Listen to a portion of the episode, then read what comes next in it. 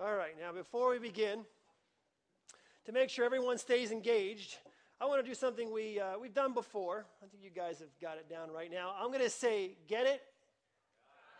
Good. Okay, we got it. Let's do it one more time. Get it? Good. All right, this is good. All right, last week we talked about the deity and the humanity of Jesus Christ. We talked about who is Jesus. What does the Bible have to say about who Jesus Christ is? We've talked a lot about God and the existence of God and is God real, and we've walked through all that. Now we're talking about who that God truly is and his son Jesus Christ. We did it last week. We're coming back to it this week. Now, we've talked about who Jesus is and what the Bible says about him, but some would challenge the validity of the Bible and its claim of Jesus' divine authority, that Jesus was God and that he has divine authority, specifically that the resurrection of Jesus Christ was accurate or trustworthy. You know, can we really trust that the resurrection story, that what Jesus said about himself and what went on is truly what Jesus truly was like and how he lived and what he said? They would say that it's just merely mythology. It's mythological concepts developed over a long period of time as legend corrupted the eyewitness accounts of Jesus' life. You know, over time, you know, it's like a bad game of telephone. You know what I'm saying? That's what they're basically saying. But over time, it was passed down from one person to another person to another person. And so what we have today, what you and I believe today, is just myth and legend, just passed down, kind of warped from what Jesus really taught in his life. So how valid is this criticism? This is important because as you're sharing the love of Christ with someone, as you're sharing your faith and try to explain things, what they're going to say is, well, the Bible's not even true. Written by a bunch of people, you don't even know who they are, and it's, you know, I question even who wrote it, and it was written so long after Jesus was gone or his life that there's no real validity to it. So when you reference back to the Bible, it's just not doing it for me. It's extremely important that you and I understand that the Bible is true, and it's important that we understand how to relate those truths and the historicity of the Bible to other people, okay? So how valid is the criticism? I think one of the best ways to answer the question is to look at other historical figures for comparison. If they're saying, well, you know, how can we know that what Jesus said was true, was so long after, and yada, yada. So let's look at some other historical figures and see and have some comparison. The two earliest biographies of Alexander the Great were written 400 years after he was dead in 323 B.C., 400 years after he was gone. But I'll tell you the truth, you look at this up. Historically, the historians would say that they're accurate. Those are accurate. Those are acceptable. Those are historically acceptable because they were written within 500 years of Alexander the Great. So they wouldn't be questioned. Other legendary material written about Alexander the Great kind of surfaced, you know, but over the centuries, but not before those two biographies were written.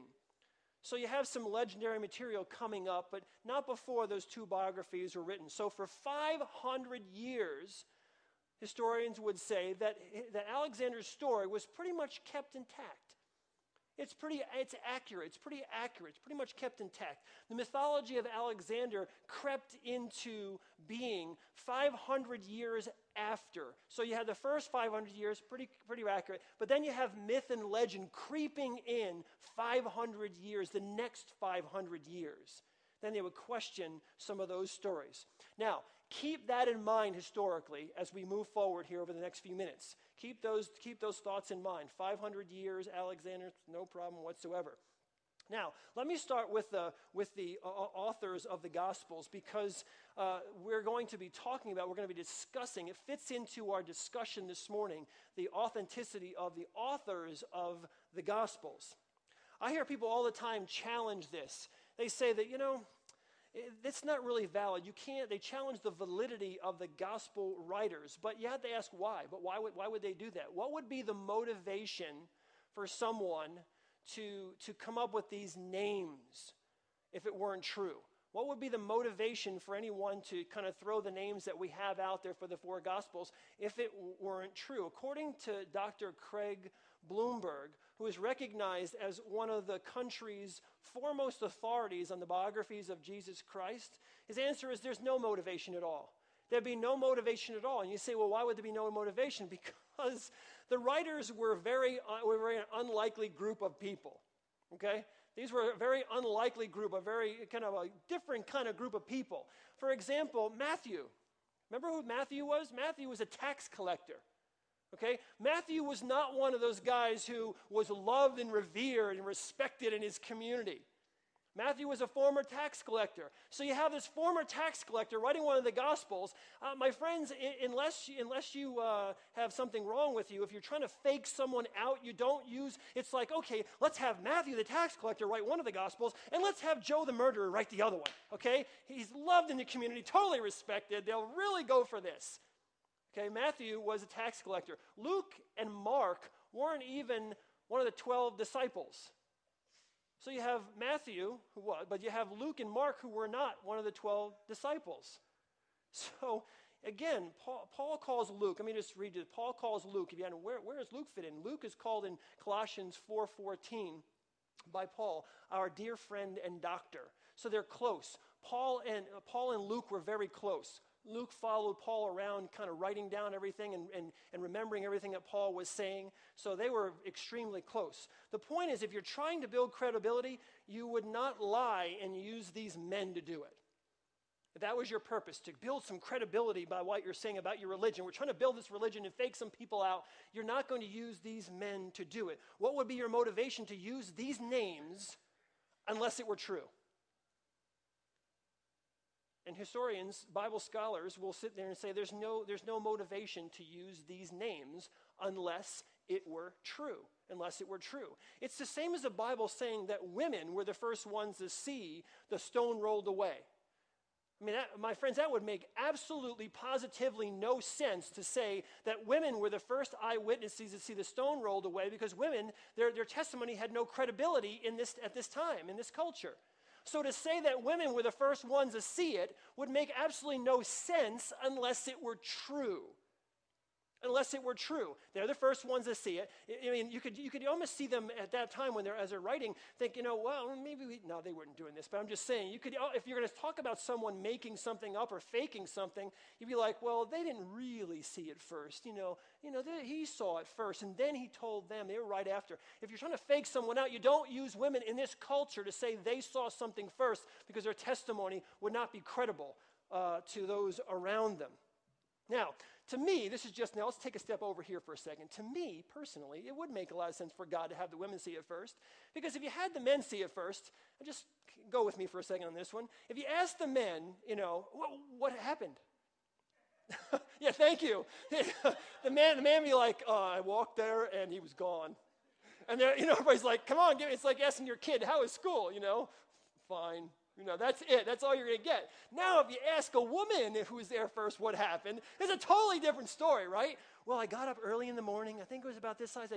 I did this. I did a few things, and then I was deciding, should I wear black, all black? Or should I put some color into it? Because Jesus did die and everything. And then she'd go off, and she would start walking, and she would say, oh, it was nice. As I started walking, it was kind of a breeze, and it was wispy clouds going by, and the breeze made me a little cold, so I took my shawl. You know the shawl that you got me last year for Yom Kippur? I love that shawl. It's really nice. And I walked, and I walked, and I walked, and as I went along, I'll tell you what, I was so glad I wore my new sandals. You know, one of the arches, the arch support, because that's a long, long walk when you're trying to walk all that way up the rocks and down the rocks and around the little corner. And when I got there, the stone, you know that really big stone that the Romans, we saw him roll it in the way. You know that one Roman, you know the one with the beady eyes? He had like one eye that was brown, the other eye was kind of brown and hazel. One of his right ear was lower than his left ear. You know that guy, he was rude to me. He really was. When they rolled the stone, you know what he said to me after they rolled the stone in the way? He was so rude. You know, and if I looked like him, I wouldn't be rude. I would just be as nice as I could to anyone I could,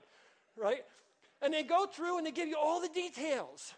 All the details. Now you're looking in your Bible, where is that? I didn't see that. I've never seen that in the accounts. It's not. I made the whole thing up just to make a point to make you laugh. Okay. So do we have any ancient writings? Do we have any ancient writings that shed light on the subject of authorship? It's important you go back as far as you can, and are there any ancient writings that we can draw from that shed some light on who the authors were. Well, in AD 180, Irenaeus confirmed their authorship. He wrote this: Matthew published his own gospel among the Hebrews in their own language when Peter and Paul were preaching the gospel in Rome and founding the church there. After their departure, Mark, the disciple and interpreter of Peter, himself handed down to us in writing the substance of Peter's preaching. Luke, the follower of Paul, set down in a book the gospel preached by his teacher. Then John, the disciple of the Lord, who also leaned on his breast, himself produced his gospel while he was living in Ephesus in Asia. Okay, so we have this. What will be the point of trying to change their names? No point whatsoever. There's no motivation to do it. If you're going to put some names in there, they're not the names you want to use in ancient times. So that's off the side there. And then we have some ancient writings that pretty much lay out who the writers were. Now you can argue with this, but that's how you put things in place when you're looking at history. Do you have writings that substantiate what you have existing? And it's substantiated. So we don't need to question the authorship, but what about the timing, which is our big issue this morning? What about the timing? The timing. Because you think about it, how could the Gospels possibly be accurate when they were written so long, I'm being sarcastic, so long after Jesus' life? It's the timing. That's the issue here. How could they be accurate? Couldn't be accurate. Game of telephone. Happened so long after. Let's break it down a little bit. Even in the most liberal circles, Mark would be dated in the 70s. We're talking AD, 70s. Okay, then you would have Matthew and Luke in the 80s and 90s. So AD. So keep the AD in your mind. So you have 70s, 80s, and 90s. Those were liberals. Okay, liberal scholars who would try to show that look, it's passed down so long from person to person, not accurate. First, 2 points, two quick points, if we even stuck with those dates. 2 points. These dates are within the lifetime of the eyewitnesses. Those dates are still within the lifetime of the eyewitnesses. People who saw the resurrection, they were there, who saw the resurrection would still be alive at that time, including hostile witnesses. The hostile witnesses would still be alive at the same time, and they would love nothing more than to point out the false information being propagated by Jesus' followers. So you would have all kinds of arguments going on that I was there, I saw it, that's not true. These people would still be alive.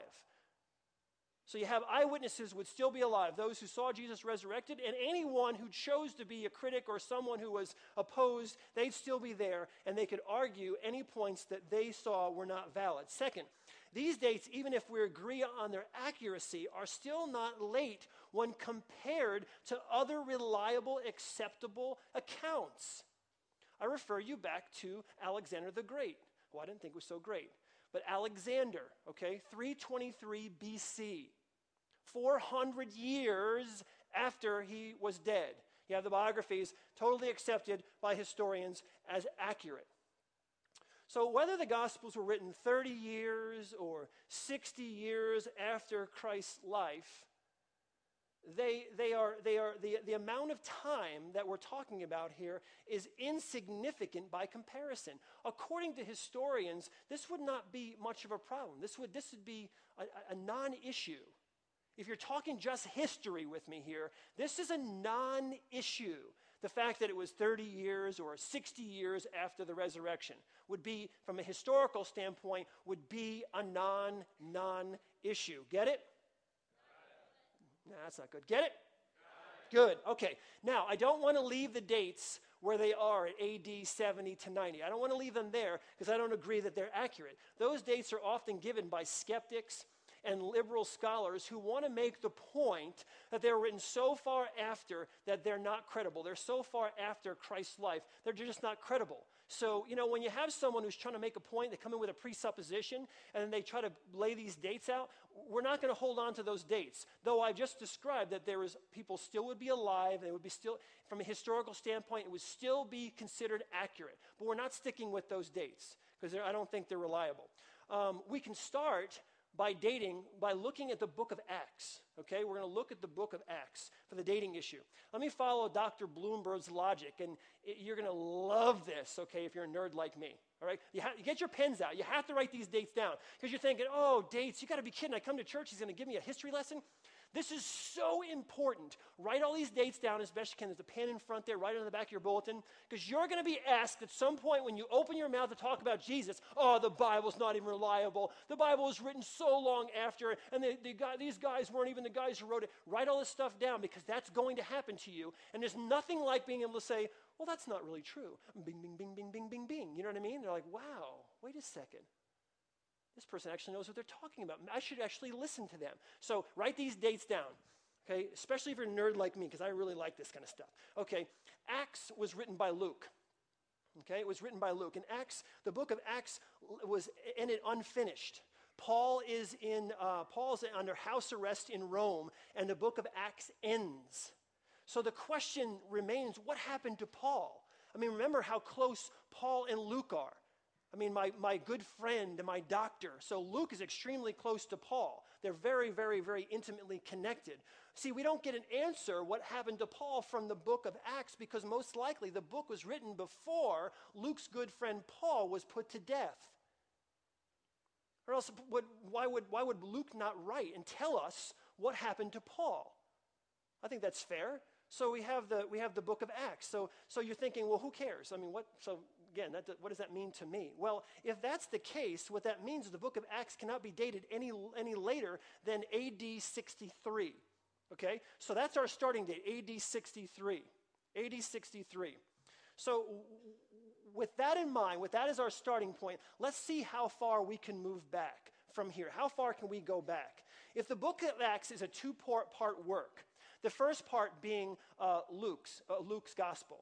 You have the first part being Luke's gospel. If they're a two-part work, that means that that would have been written earlier than 63 A.D., A.D. 63. So Luke would be earlier than 63 A.D. And we know that Luke incorporates part of Mark's gospel, so that we can easily say, without much argument, that Mark's gospel would be earlier than that.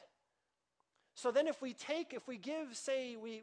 allow for, say, a year for each of those, we end with a date for Mark written before in, say, A.D. 61 or even the late 50s, A.D. late 50s. So you've got dates for Mark between A.D. 58, 59 and 61. All right, so you got a 3-year deal there. We'll give 3 years. Late 50s. To 61 for Mark. All right, so that's where we are. Now, if Jesus was crucified, you got good math minds here. If Jesus was crucified somewhere around AD 30 to 33 for this crucifixion, now you're going to, if whatever you read, you'll read different books, you'll read different things, and they're going to, some people will argue AD 30, AD 33. So I'll just say AD 30 to 33. Then you're looking at a gap. Think about this. You're looking at a gap of no more than 30 years. Okay, you take the 58 to 61. Jesus is crucified, AD 30 to 33. So you're looking at a gap of no more than 30 years. 30 years. Seriously, historically, that's like in Britain. It's like saying breaking news. You know, it's like CNN or Fox News coming on those little tickers at the bottom. Breaking news. Historically, my friends, 30 years, within 30 years is breaking news. Okay, this is accuracy.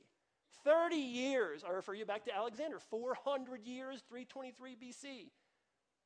30 years, so we're within 30 years. So let's see if we can go back, we can turn the clock back even further. I want to establish, here's my point, I want us to see how early we can date the fundamental beliefs of Christianity. Because that's what they're saying. What you and I believe, they're not true. They came about over time, legend and myth. So I want to see how far back can we date the fundamental beliefs of the church, the Jesus' atonement, the deity of Jesus Christ, the resurrection of Jesus Christ. These are things, how we come to Christ through salvation. These are all things that we believe. And the question is, you know, are they accurate? Are we just kind of whistling Dixie here because someone made it up as we went on? So let's see how far back we can date the fundamental beliefs of the church. Because remember, again, they're saying these were created myths and legends put in place long after Jesus' life. There's the argument. Okay, so we need to keep in mind that the books of the New Testament are not in chronological order, okay? They're not in chronological order. Just because Matthew, Mark, Luke, and John come first in the Bible doesn't mean that they were written first. Almost all of Paul's letters are written before the Gospels. Okay, so Paul's letters are written first. In other words, Matthew, Mark, Luke, and John not written first. They were just put in the Bible first. Nothing wrong with that. But from a historical dating standpoint, Matthew, Mark, Luke, and John are not dated, okay, earlier. Paul's letters are written before. Okay, so we have that before, all of Paul's letters. Paul probably started writing his letters in the late 40s, AD 40s. Okay, most of his major work appeared in the 50s. Right, so now we're in the late 40s and in the 50s. So again, do the math in your mind again. Jesus crucified AD 30 to 33. Now we're in the late 40s, in the 50s. So the gap is narrowing. So then I kind of you get stuck here for a second. You go, okay, is that all that we know? So that we stop there, and I could stop right there and say to you, from a historical standpoint, accurate as accurate can be. Okay, show me some other, from that period of time, show me something stronger historically, and I'll give it to you. But if we get within that close, that we could stop right there. I don't want to stop right there. Here's the logical question that we need to ask now. Are there signs that Paul used earlier sources in writing some of his letters? Okay? Are there signs that Paul used earlier sources in writing some of his letters? In other words, did he build on existing beliefs of the early church? Did Paul build on, when he was writing his letters to the churches, did he build on earlier beliefs of the church, okay, of the early church? And the answer is absolutely, positively yes. Yes, he did. Paul built on earlier beliefs of the church. We know for a fact that Paul included creeds, and he included hymns, and he included confessions of the faith from the earliest Christian church. He used those. These would go back to the very beginning of the church. These creeds would go back to the very beginning, the genesis of the church, right after the resurrection of Jesus Christ. So let me share three of those creeds with you. Now, you don't have to be a theologian you come to church for a couple of weeks or a couple of months. You're going to understand these concepts that Paul lays out. Write these down. Write all these down. The first creed is Philippians chapter 2. We get the creed from Philippians chapter 2, verses 6 through 11. It says this about Jesus Christ, who being in very nature God, did not consider equality with God something to be grasped, but made himself nothing, taking on the very nature of a servant. Being made in human likeness and being found in appearance as a man, he humbled himself and became obedient to death, even death on a cross. Therefore, God exalted him to the highest place and gave him the name that is above every name, that at the name of Jesus every knee shall bow in heaven and on earth, and every tongue confess that Jesus Christ is Lord, to the glory of God the Father. First one, a lot of theology in there, a lot of early beliefs. Remember where he got this from. Paul, okay, was taking this from the early creeds, okay, and the beliefs of the early church. Okay, so that's the first one. The second one is Colossians chapter 1, verses 15 through 20. It says this, he is the image of the invisible God, the firstborn over all creation. For by him all things were created, things in heaven and on earth, visible and invisible, whether thrones or powers or rulers or authorities, all things were created by him and for him. He is before all things, and in him all things hold together. And he is the head of the body, the church. He is the beginning and the firstborn from among the dead, so that in everything he might have supremacy. For God was pleased to have all his fullness dwell in him, and through him to reconcile to himself all things, whether things on earth or things in heaven, or by making peace through his blood shed on the cross. Again, you don't have to be a Bible scholar to see the reality. That's what we believe. Paul was receiving this from the early church. Now stop for a moment and think with me for just a moment. Think about this. If you don't believe in God and you want to discredit the Christian faith, you'll throw out dates like, 70, 80, 90, even beyond. Because then you'd say, well, that Jesus never taught this. Jesus never believed that. He never preached this. This whole thing, all these things came about, all this mythology came about 60, 70 years long after Jesus was gone. The church came up with these doctrines so far down the road after Jesus Christ was gone. You people believe a bunch of baloney. It was just made up jargon. It was these myths and these legends that came on afterward. The reality is, what I just laid out to you, the reality is that the early church had a very clear understanding of who Jesus Christ was. Their Christology was right in line. They knew exactly who he was. They believed who he was. They laid it out. It was all laid out there. Okay, we're not finished. We're not finished there. The most important creed in terms of the historical Jesus comes to us from 1 Corinthians chapter 15. Write that down. 1 Corinthians chapter 15, where Paul uses very technical language here to let us know that what he was receiving was from the oral tradition of the church. Paul in 1 Corinthians 13 is, and you can study this, uses very, very technical language to show that he is passing along this oral tradition of the early church, of what they believed. Oral tradition was extremely important in this culture. You didn't have copy machines. People were running around copying, making copies. Oral tradition was extremely important here. So Paul then is passing on what the early church believed, what was given to him. 1 Corinthians chapter 15, verses 3 through 11. Listen to what he says. This is very important. It's very technical when it comes to how he uses the language. He says, "For what I received, I pass on to you as of first importance." Listen to what first importance that he received. Didn't come up with himself. I mean, he knew this, but he didn't come up with himself, okay? Listen to what he says. This is what he received. "That Christ died for our sins, according to the Scriptures. That he was buried and that he was raised on the third day, according to the Scriptures. That he appeared to Peter and then to the 12.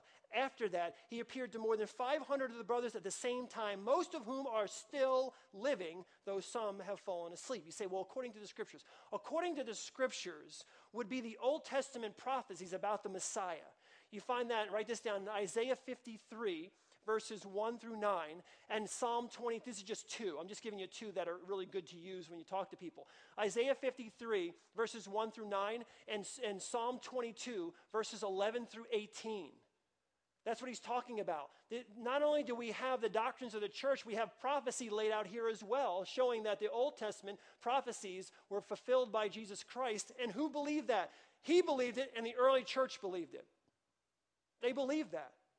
He lays it out. He says, according to the Scriptures. He goes on to say, then he appeared to James, and then to all the apostles, and then last of all, he appeared to me also, as to one abnormally born. For I am the least of the apostles, and do not even deserve to be called an apostle, because I persecuted the church of God. But by the grace of God, I am what I am, and his grace to me was not without effect. No, I worked harder than all of them, yet not I, but the grace of God that was within me. Whether then it was I or they. Listen. This is what we preach, and this is what you believed. All right. Why is that important? Let's do math again. If Jesus Christ was crucified as early as A.D. 30, okay, Paul's conversion was around A.D. 32. Paul then goes to Damascus to meet the Christian Ananias and other disciples. Okay, then Paul goes and meets with the apostles in Jerusalem, which would be around AD 35. So we're at AD 35. If Jesus Christ was crucified between AD 30 and AD 33, and we have a date of Paul in going to Jerusalem in AD 35, at some point here, my friends, Paul picks up this doctrine. Paul picks up this creed, those beliefs, which were already established in the early church and being preached by the early church. So Paul's not making this stuff up as he goes. This is something he received, okay, and he's passing on. It was being preached by the early church. That means the foundational beliefs, the deity of Jesus Christ, the resurrection of Jesus Christ, the work of atonement, the plan of redemption, all of them are part of the teachings of the early church, as well as a detailed list of those that Jesus appeared to after the resurrection. He's laying it all out. He didn't say 500 people, but you know, they're so far away. They're over that mountain. You're not going to be able to talk to any of them. He's saying they're still alive. Most of them are still alive. Some have fallen asleep. Most are still alive. And he appeared to this person and this person and this person. And then here's the order he appeared to him. This isn't some conjured up mythology or legend that happened long after 30, 40, 50, 60, 70, 80 years after Jesus Christ was gone. This is historically accurate what I'm laying out to you. This wasn't some mythology or legend that was conjured up 60 years later. You can easily make the argument, even if you want to argue with some of my dates within a few years, you can easily make the argument that the doctrine, the church beliefs, can be dated to within 2 or 3 years of the resurrection of Jesus Christ. Now, if 400 or 500 is acceptable historically, 30 is like breaking news. 3 or 4, holy moly. Can anybody not remember what happened 3 or 4 years ago? Are you confused? If something massive happened in your life 3 or 4 years ago, are you guys all confused at what would have happened 3 or 4 years ago? And I'm only using 3 or 4 years because those are the dates given me, but they knew 3 or 4 months after the resurrection. Historically, the Bible is as accurate as it comes, and nothing even comes close. Nothing comes close to the accuracy, okay, the trustworthiness, the legitimacy of the Bible. Believe it or if you don't want to believe the Bible, that's totally up to you. If you don't want to believe there's a God and everything, but don't argue. I mean, it's hard to argue with the historicity. It's hard to argue with the dates that are laid out. Even if you start as late as they would choose, you still work your way back. You're still within a few years of the resurrection of Jesus Christ. Now, I understand in the end it all comes down to faith. I totally understand that. But my friends, it comes down to faith based upon reliable firsthand accounts. This wasn't a game of telephone like they want you to believe in college. These were reliable first-hand accounts. My goal this morning is not to eliminate faith from the equation. My goal is for some of you who have been kind of in the background, not wanting to step forward and really believe, because you want to believe that this is true, but you don't want to commit intellectual suicide here. You really want to believe this is true, and my friends, it is. And what I'm trying to help you see is that if you ask Christ into your life, it isn't some blind leap of faith into the darkness. It's a step of faith. It's a step of faith. And I want to ask you this morning to take that step. I want you to take that step. Last week, 35 people asked Jesus Christ to come into their lives for the first time. When we laid that out last week, 35 people came forward and asked Christ to come into their lives. You may not have been one of them because you still had some questions in your mind. But here's the thing. It takes faith. You have faith one way or the other. It takes a lot of faith to believe that God's not true and not real. It does. It really does. To believe that nothing created everything takes more faith than believe that God created everything. So you have faith. What I'm asking you this morning is to put that faith in Jesus Christ. To put that faith in a real, honest, a real, trustworthy God, and to put your faith in Jesus Christ. So I'm going to ask you again, with what I presented to you this morning, are you willing, are you open to take that step of faith? Let me repeat what Paul wrote. We know that it's accurate. For what I received, I pass on to you as of first importance, that Christ died for your sins according to the Scriptures, that he was buried and he was raised on the third day according to the Scriptures. It's true. It's accurate. It has been a part of the church belief system from the very beginning, and it calls for a response. There's no neutral here. It's true. It's accurate. It's been a part of the church from the very beginning, and it calls for a response. Romans 10:9 says, if you confess with your mouth that Jesus is Lord and believe in your heart that God raised him from the dead, you will be saved. My friends, if you die once, those who were born once die twice. Think about this. Those who were born once die twice. Those who were born twice die once, and they live for eternity. This morning can be your spiritual birthday. You can be, it's a rebirth this morning, a new life, starting over. It can begin this morning. You were born once physically, but I'm saying to you, we need to be born twice. One of those is spiritually, and it is a spiritual birth that really dictates the destiny of our lives, both in this life and in the next. You can start afresh. Last week, 35 people now have that as their spiritual birthday. And this morning, 2 more people in the first service now have this date as their spiritual birthday. And what I'm saying to you is, I want to encourage you by what you've read and what you've heard over the last few months to step out in faith and ask Jesus Christ to come into your life. If you believe that, if you believe what I described this morning and I laid out for you this morning, if you believe what Paul has said from the earliest beginnings of Christianity, I want you to bow your heads with me. Everyone bow your heads with me. And I want you to pray this prayer with me. If you desire to have a relationship with Christ, listen, some of you have been going to church your whole life, but you've been religious. Religion is not the same thing as having a relationship with God. Religion doesn't get you very far. It's all about you. It's all what I do. Relationship is all about Christ and what he did for me. If you want that relationship with God this morning, pray this with me. Father, I believe your word is true. You don't have to say it out loud. Just say it to yourself in your heart and your mind. Father, I believe that your word is true. I believe that you sent your son Jesus Christ to die on a cross for me. You sent him to die on a cross for my sin. That's what the early church believed. That's what they taught. That's what the Bible teaches. That's what's true. I ask, Lord God, that you would now adopt me into your family. I want to become a part of your family, that you would take me in as one of your own. Fill me with your Holy Spirit. Lord, begin to transform my life even now. I need a new beginning. I need to start over. I need to refresh my life. I need to renew my life. I need that rebirth this morning in you, a spiritual birth. Transform my life even now, God. I love you. I trust you with my future. Because of the power of your resurrection.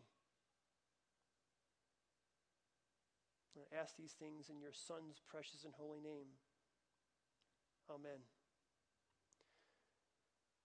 One of the most important things in our church is that people grow spiritually. I do not want those who have prayed this prayer to be kind of like orphaned now. You go off and you don't really know what the next step is.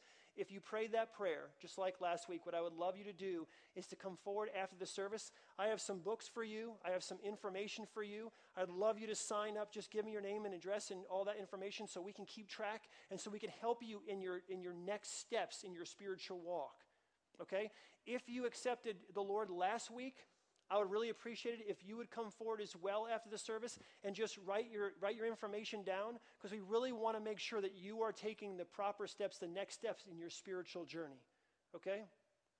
God has truly been blessing our church. People have been coming to know Christ. There's been growth that's been incredible. The witnessing that's been going on has been amazing. Let's continue it throughout this Christmas season. Have a great week.